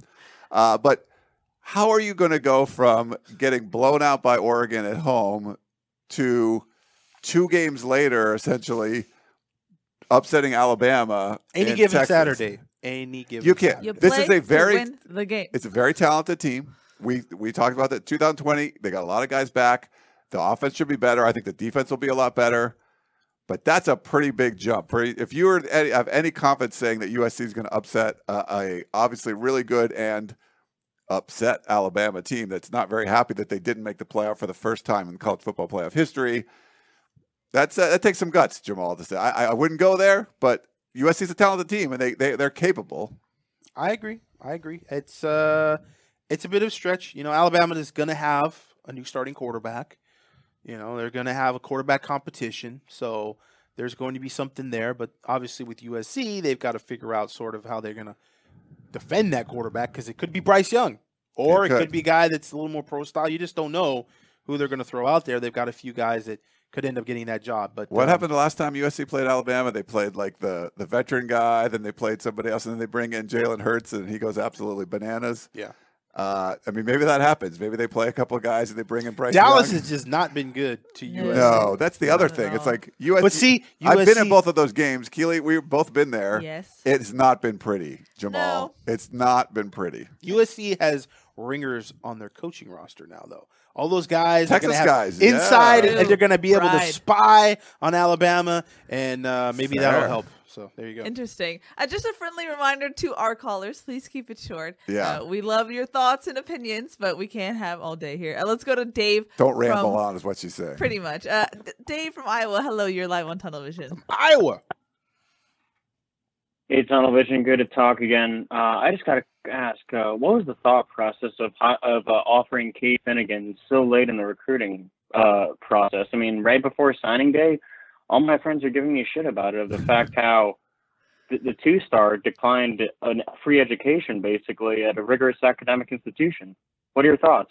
I thought we were going to talk about the caucus. No. uh, Um, yeah, Fennegan. Well, you know what? He's yet we don't know if he has actually officially turned USC down Right. yet. He, they but why? But why make an offer like that at the last minute? Because they have to reach for that position because they can't get caught with their pants down and only having two quarterbacks on the on the, on the roster, uh, the two scholarship quarterbacks on the roster if JT Daniels decides to leave during the summer.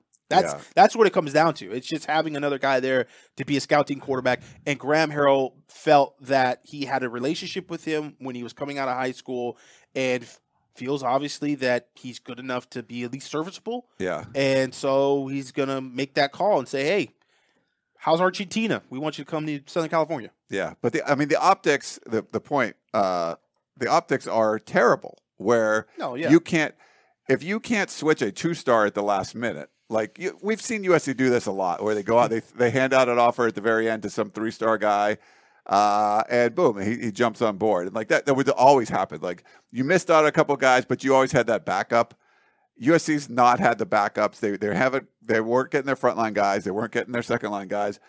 To put an offer out late in the process to a kid that hasn't played in a couple years, coming off a mission that was a two star.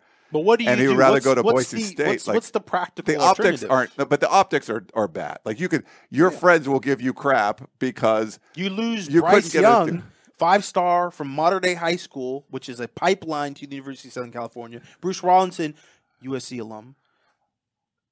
How long was he committed to USC, and you lose him to Alabama?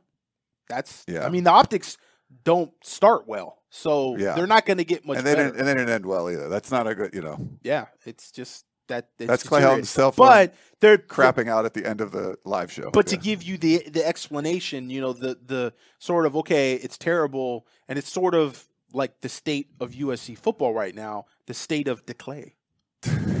it's it's it's a matter of okay, should just end you got to at some point you got to pull yourself up by your bootstraps and say, okay, what's what's the take from this? You know, ultimately, what's the take from this? The take is you got to get another quarterback in this class that can be able to throw the football. That's not just going to be a guy that's going to be a walk on type guy. You want to get a Division One caliber guy. Now you can make the argument. No, you should go after some guy that's not even a Division One guy in terms of his scholarship offers, and just go grab a guy that you think, think physically could play, get him as a walk on, and then be able to convert him into a, a, scholarship guy later on down the line. I don't know that USC won't still do that. They have the ride; it's available. They got to get a guy because they just Yeah. you just don't want to end up with two Division One level guys on the roster, and you you really when you're talking about scout team quarterback, it's really your third team quarterback. It's really your third quarterback on the roster. It's a guy that's really going to be going against the scout team. That's going to hurt your defense if you don't got a guy that can le- legitimately throw the ball 15 yard downfield with some velocity. Maybe they could Yep. get uh, Jack Sears out of the transfer portal. you know? Ooh. You guys Sorry. are spicy today. Where did Jack Sears end up going? Because he, he was going to go to He's San back Diego in the State. portal. He he was at San Diego State. They had the coaching change. He's back in the portal, so he's withdrawn. Yeah. Interesting. Alrighty, let's jump into questions. First up, Randy on Facebook says, "Does USC go after Zachary Evans now, or look to the porthole for a running back?" I kind of think We'll rapid neither. fire these. Yeah. I kind of think neither. I, they're not going to go after Zachary Evans. They had a chance to do that. They didn't move on it. Integrity. Um, and I think with the porthole, I, there's a there's more of a chance there. I think, and I'm writing a piece on this right now. I think you're looking more at offensive tackle and potentially a defensive back, probably a safety. I think that's sort of where they're looking at first. But you know, a guy like Ricky Slade just ended up in the portal. Evidently, he's uh, transferring from uh, Penn State, five star guy you know, there might be a, a situation there where you start to look at best player available. And when you go safety, running back, might be running backs right now that are the best players available in terms of talent. That's good. It's a it's a need. I mean, Jamel Cook is the highest rated safety right now in the porthole. Really. And Who he, was- he sounds familiar. Yeah, it was at USC. Decided to go to the other USC. Not happy there either. Sounds like USC's are not his place. Yeah. Go somewhere else. Adrian on Facebook says, "Do you guys think that maybe the media criticism has finally gotten to Clay in regards to not having a presser today?" Uh, we've seen a little bit of that. I mean, you know, it's well, he tough. didn't tweet for half the year. He So- didn't tweet. Mike Bohn isn't tweeting. Um, I mean, there's a lot of they know there's criticism out there, and uh, you know if you can avoid it, I think they're they're going to. Uh, the the last press conference didn't go very well. He uh, Clay for the early signing period. Clay just didn't answer the questions all that well, and there was a lot. There was I think there was a good amount of tough questions from the media. You know, I Yeah. I start him off with you know why what you know not being able to keep the best players in Southern California and you know, I, I think it would have just been a lot more of that. But it's, uh, I, I think he's feeling the heat for sure. He's been feeling the heat for the last couple of years, and that's why there's been more. I think that that's part of the reason why there's been more restrictions on the media, practice closed. He's him not addressing the media as much, things like that. Uh, Marco on YouTube wants to know what's happening at Stanford. Why is everyone transferring?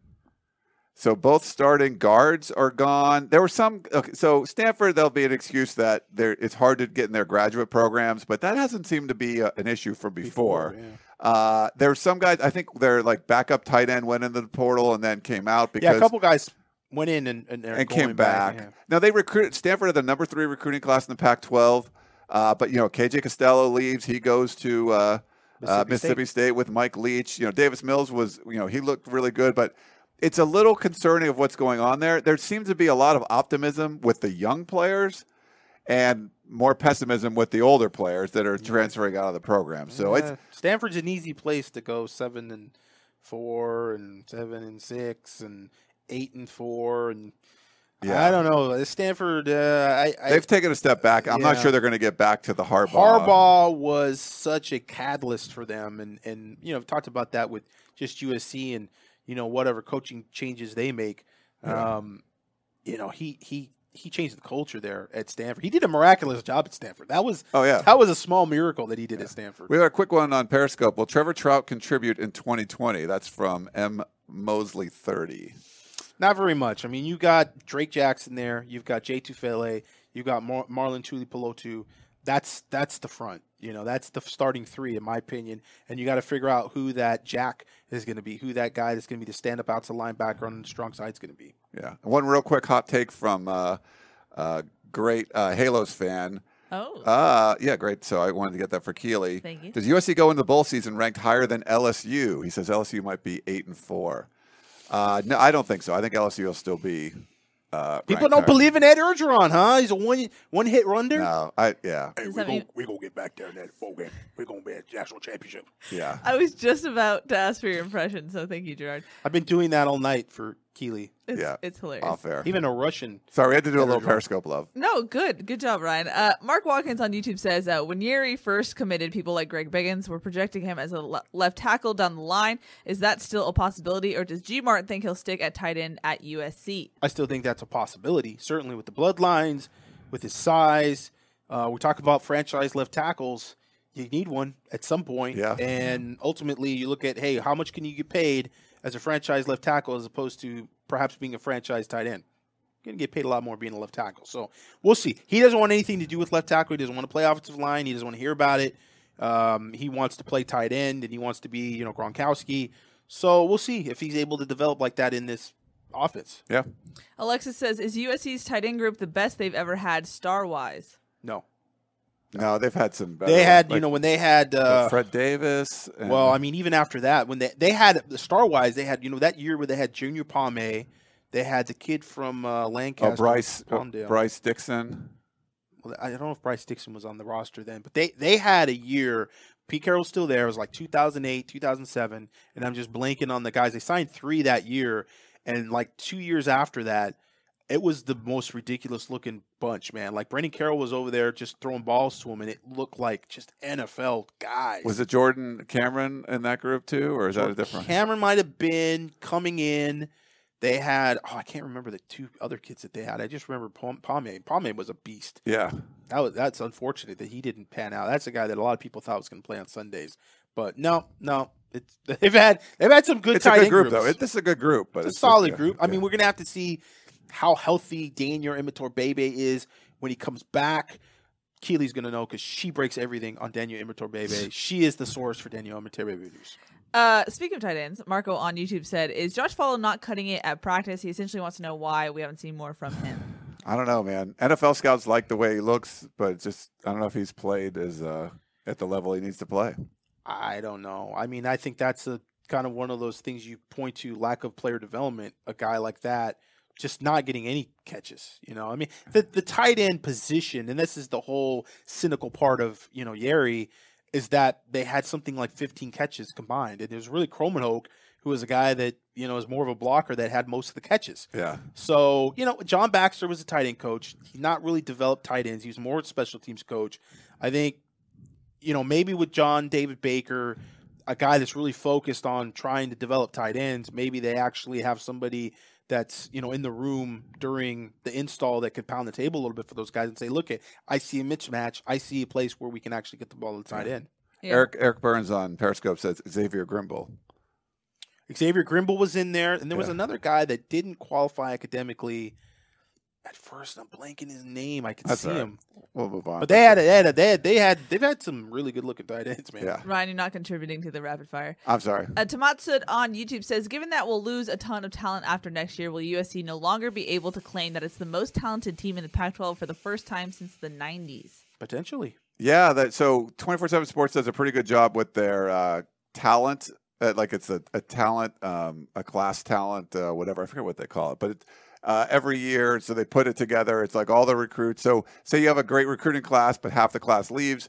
They take that into consideration. So it's a talent index uh, for every team. And USC's been number four in the country the last two years and lost 12 games. That's probably not good. Um, I think they'll move, they'll fall down a little bit this year, and then the next year it'll probably be a much bigger fall off. But uh, I I still think they'll be the highest rated team in the Pac-12 as far as talent goes on their talent com- you know index. But after that, I think it'll you'll see a, a more significant drop off. Yeah, 2021. Yeah. Bobby on Facebook wants to know, uh, will Oh. Randall Telfer. Oh, good point. Will fans ever see uh, Solomon Tuliaupupu on the field? That's a good question. You know, we talked to his dad during the offseason, and and he's finally got the surgery, and the surgery worked.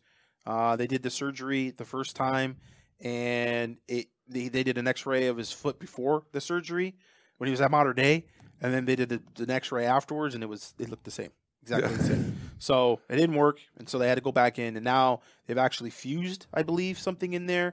There's a whole process to it. He went into it, but they are more hopeful now. Uh, he's not going to have the, uh, the the the the flexibility that he had, so it's going to be a little interesting to see, you know, how he plays like that. Uh, but there's guys that have had the surgery and they've been successful and they've played in the NFL. So, um, you know, they, they did a little different procedure, and so now he's able to try to get going and and, and not actually have the injury, um, kind of just back to square one. So we'll see. I, I- it's it's hard to say. It's just one of those things. That, you know, We he's saw him like- like one practice, so we want to see him a little bit more of this. He's time. he's doing some off-season workout stuff, and he's put some stuff on Twitter, and he looks like a beast. So It's a really hard injury to come back from. That's what Cam Newton has too, right? I think he did. I think he did. Yeah. Uh, Randy, I'm not sure if I missed this, but he says, Gerard, can you give us any more tidbits about the light at the end of the tunnel? Not sure if you said that. No, that was a post on the peristyle. Oh. I can't. I really can't. Um, Mm, I know what it is. it's Okay. not it, and, and you know and it's one of those things that you know we kind of have to see it it could kind of fall apart and, and not happen at all i'll let you guys know exactly what i'm talking about i always do um, after the fact but it, it's pretty sensitive it's still pretty sensitive and and you know even kind of i kind of went out on the limb a little bit just even putting it out there it, it it was one of those things that there was other things happening where we kind of were sitting on some information and then it ended up going out and we kind of got scooped so it's like hey, there's potentially something good coming down the road. We know about it. Uh, we'll keep you updated and give you more information on it as it as it comes through. So hmm Uh, Coley White says, so if USC has one of the poorest recruiting classes in the Pac-12, what two or three schools got the best recruiting class? Oregon, Washington, Stanford, or did Cal out recruit SC? Uh, all those yes, Cal yes to all of those things. SC. Oregon, Washington, Stanford, and Cal out recruited USC. You're, yes to all of them. yes, it was Oregon had the best one. They got two five star linebackers uh, from the Western region. I mean, they they did a really good job. They flipped somebody today from Alabama, I believe, like Yeah, an offensive offensive lineman. Washington had a really really good class. Uh, Jimmy Lake doing a good job there. Stanford, like I said, they had the third best class. Cal did pretty good. Uh, the only teams behind USC were uh, Washington State State, and and Arizona. Yeah. Uh, Gerard, new Zoo Guru on YouTube wanted to know uh, what is your relationship like with recruits, like the whole process, and would you ever become like a Gavin for a school? no, no. I'm a writer. I'm a journalist. I went to school for this. That's what I do. Uh, great relationships, but I do like to keep it professional. I do like to to keep it. Look at I'm here not to be a part of the process. I'm here to cover the process. I think some people get that kind of confused. Um, it's easy to kind of you know befriend and then you kind of get lost in the shuffle of it all. But at the end of the day, I, I do like to kind of take a step back and you know just be very upfront with you know I, I'm I'm here to get information. I give information. I'm not a recruiter. I'm not a, a bag man. I don't have anything to do with any of that kind of stuff. Uh, I'm here to just you know write a story and, and tell hopefully an accurate story uh, with information that gets your side across as to you know why you picked a school and genuinely what you're going through with the process and being able to to express it. And you know, kids have Twitter nowadays, which is different than when we first started doing the site. Um, and they can tell their story directly, but a lot of times it's not necessarily artic- They don't know how to articulate it properly. You know, they're going through things and they're thinking things. They have reasons that they can't actually get out, um, and so that's what I'm for. I'm I'm I'm a vessel of sorts to be Yeah. able to put that out there. But if Gerard wanted to do that, he would do a very good job of that, and there would be schools that would be interested in hiring him. I would say. Mm-hmm. Um, Alexis wanted to know what is the deal with Taylor Katoa? I haven't heard. Uh, coming back from a mission. He is potentially going to come back this summer. Um, it's a little bit on him. Also, uh, there has not necessarily been a a recommitment, a reaffirmation. Right. Um, but the expectation is that he would come back this summer, and um, you know, it's it it's interesting. I I didn't get a yes or no as to whether that spot could potentially be filled by a porthole guy. Yeah. That's a, that's a that's a you know that's a potential. What's that? Was that two? That's five. Is that, Yeah, oh, that's five, Keely. That's five. Oh, okay. Five shots if you're drinking at home. Oh, that was one. I pulled that one out of Well the done. Chris Trevino if vault. anyone watched the vlog on the peristyle, uh, Michael says, "What has to happen for USC to be back?" oh God, Well, this is rapid is fire. back, folks. Yeah. Uh, a lot. Um, He just wants you to say fire Clay Helton. That's what he wants. I mean, that's the easiest. that's the easiest way. It's like a regime, a regime change, you know. But uh, if you go out and beat Alabama, like Jamal said, They're like, not hiring Urban Meyer. We know that. I feel confident in saying that, even like I've been saying for the past two years. Don't say never. I, I just don't feel like that's going to happen for USC. I think you're looking more at them trying to get the set the table, get things straight, perhaps with the administration, maybe even with the BOT to some extent. If everything goes well, they figure out the culture there first.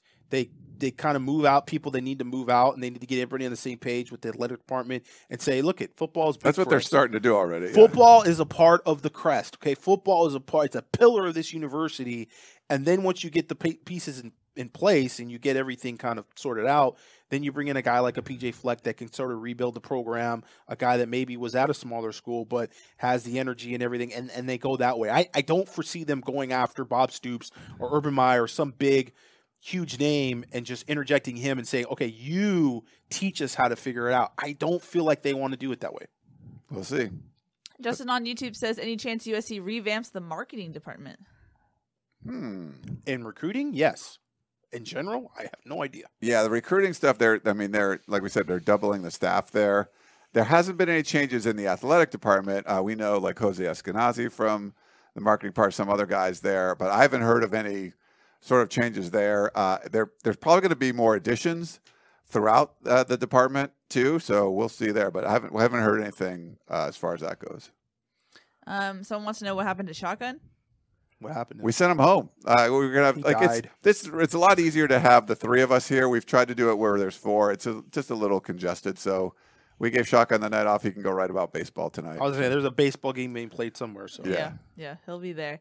Um, that's pretty much it. Unless anyone wants to get some final questions in. Sorry if I missed uh, your question, Ryan. Was there anything on Periscope? Uh, Shouts well, to Periscope. we have uh, Apache USC Las Vegas. Uh, with all the damage Clay Helton has done, is he an enemy of the USC fan base? Greedy. Clay Helton takes our mo- take your money and resign. There's, we get this a lot. There's a lot of fans are like, if he had integrity, he would just resign. It's like you can't blame Clay Helton for taking the USC head coaching job. If any of us were offered that, we'd say, hell yeah, we'll take the job. I wouldn't. Um, you'd have to blame the I people really that wouldn't. are. You wouldn't. Like, He's a coach, though. I mean, he this Yeah. is his dream job. This is his profession. He's not quitting. He got the first class ticket. He didn't pay for. He just sat down in the seat. Nobody said anything. Yeah, I like the way you put that. So yes, he's it's not, and people want to say they don't like him, so they want to say he's a bad person. He's not a bad person. He's a good person. We like him a lot. I mean, he's very easy to do. You know, he's nice, to, nice person to to deal with. But it doesn't stop me from saying I don't think he should be the head coach of the University of Southern California anymore. I mean, I, I've said that a million times, I haven't said it, But uh, but I, I have and I will. But you, I hate it when it gets personal. And uh, no, he's not. He's not going to resign. Sorry. Yeah. Uh, Kip wanted to know. We already touched on this a little bit, but are there any future uh, tackle targets for USC? porthole, porthole, porthole, porthole, porthole. Okay, we're at ten. Andy wants to know uh, Make it a what about so he said why they, he said that's why Claiborne needs to be hired. Can you address what's going on with him? So he's talking about Chris Claiborne and what, what Clay Helton said on the Trojans live show is he mentioned cornerbacks coach, defensive line, and special teams, which would mean no linebacker coach. Todd Orlando has coached linebackers everywhere he's went. USC had two linebackers coaches last year.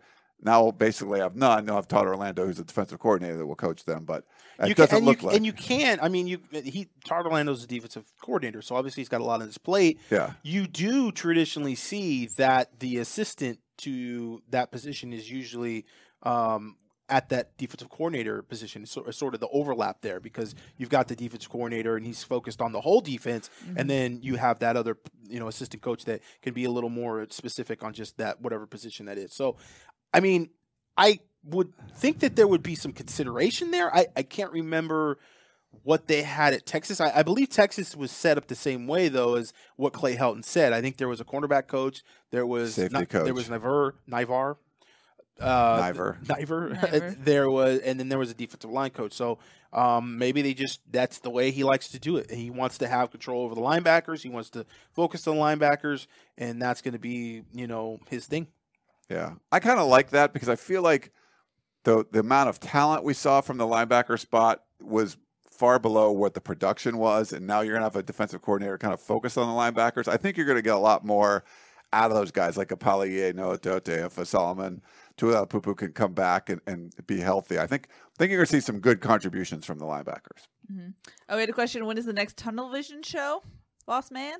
Good question. Uh, probably. Are we gonna go back to Sundays or Thursdays or what do you, what do you feel like, Keely? Are we deciding this right now? I don't know. Well, Well, is it do going to be dictated eventually by spring ball? It won't be this weekend. very true. Yeah, You we'll we'll find out when spring football is. Apparently, according to the Pac-12 Network and Carol Folt, the spring game will be on April 11th. So I The- guess you can the count, first spring game. you can count back uh, Did six she weeks say the first now. spring game? Like there's going to be more than. Yeah, I don't know. Is it a It's a- game? Yeah, Is it a showcase? What What is the name this? It's time called around? the huddle, ladies and gentlemen. it used to be the Trojan Huddle. They need to get back to that. They That's need the- to play a regular game again. Just stop all this nonsense that they were doing before. Yeah. Maybe they Um, will. We'll see. We shall see. We have some other questions coming in, but I'm going to wrap it up. Any Yeah. final thoughts, guys? Uh, Gerard, thanks so much for making the trek down. you We for always. Thanks, appreciate Gerard. your expertise and wisdom. Thank you, Gerard. And thanks everyone that came out to uh, Rock and Yeah. Reilly's today. I know it wasn't an exciting signing day. People made fun of us having a little meet and greet. But Kris O'Dowd, former U- the first USC freshman to start at center, Yeah. right? Uh, pretty Taylor cool for him. Taylor Mays, three-time money. All-American. Lawrence Jackson, another three-time All-American. So we had some some studs out there. Uh, you know, Scott Wozniak from the athletic department, Brandon Sosna from the athletic department. They came over. So thanks to all them. The whole USCfootball.com staff Dan was there. Weber was there. Yeah. Our money. whole staff was there. We had we had the whole staff there. It was great. We got put some pictures up on Twitter and uh, Facebook and, and all that stuff. Follow us Instagram, yeah, the Peristyle. You can follow us there. at Keely's my name. Yeah, Um, we had some confusion. People thought that there's a long break until the next Tunnel Vision. That's not correct, though, right? We'll be back soon. yeah, Yes. yeah. We're not like taking a, a whole lot of time. This off. is We're not going to Keely's do one world. like this Sunday. Keely would fall apart. Probably next Thursday, I would guess, would be the, the next one that we do. So Yes. Alrighty. That's going to wrap it up. Any final thoughts, Gerard? No. Have the final word? The final Nope. word is no. Zip. Zip. final words, he's driving back to the. IE. Yeah. Yeah, that's rough. Good luck with that. Alrighty, thanks so much, guys, for watching. We'll be back. Uh, that's Ryan. That's Gerard. I'm Keely. We'll see y'all next time. Bye. See ya.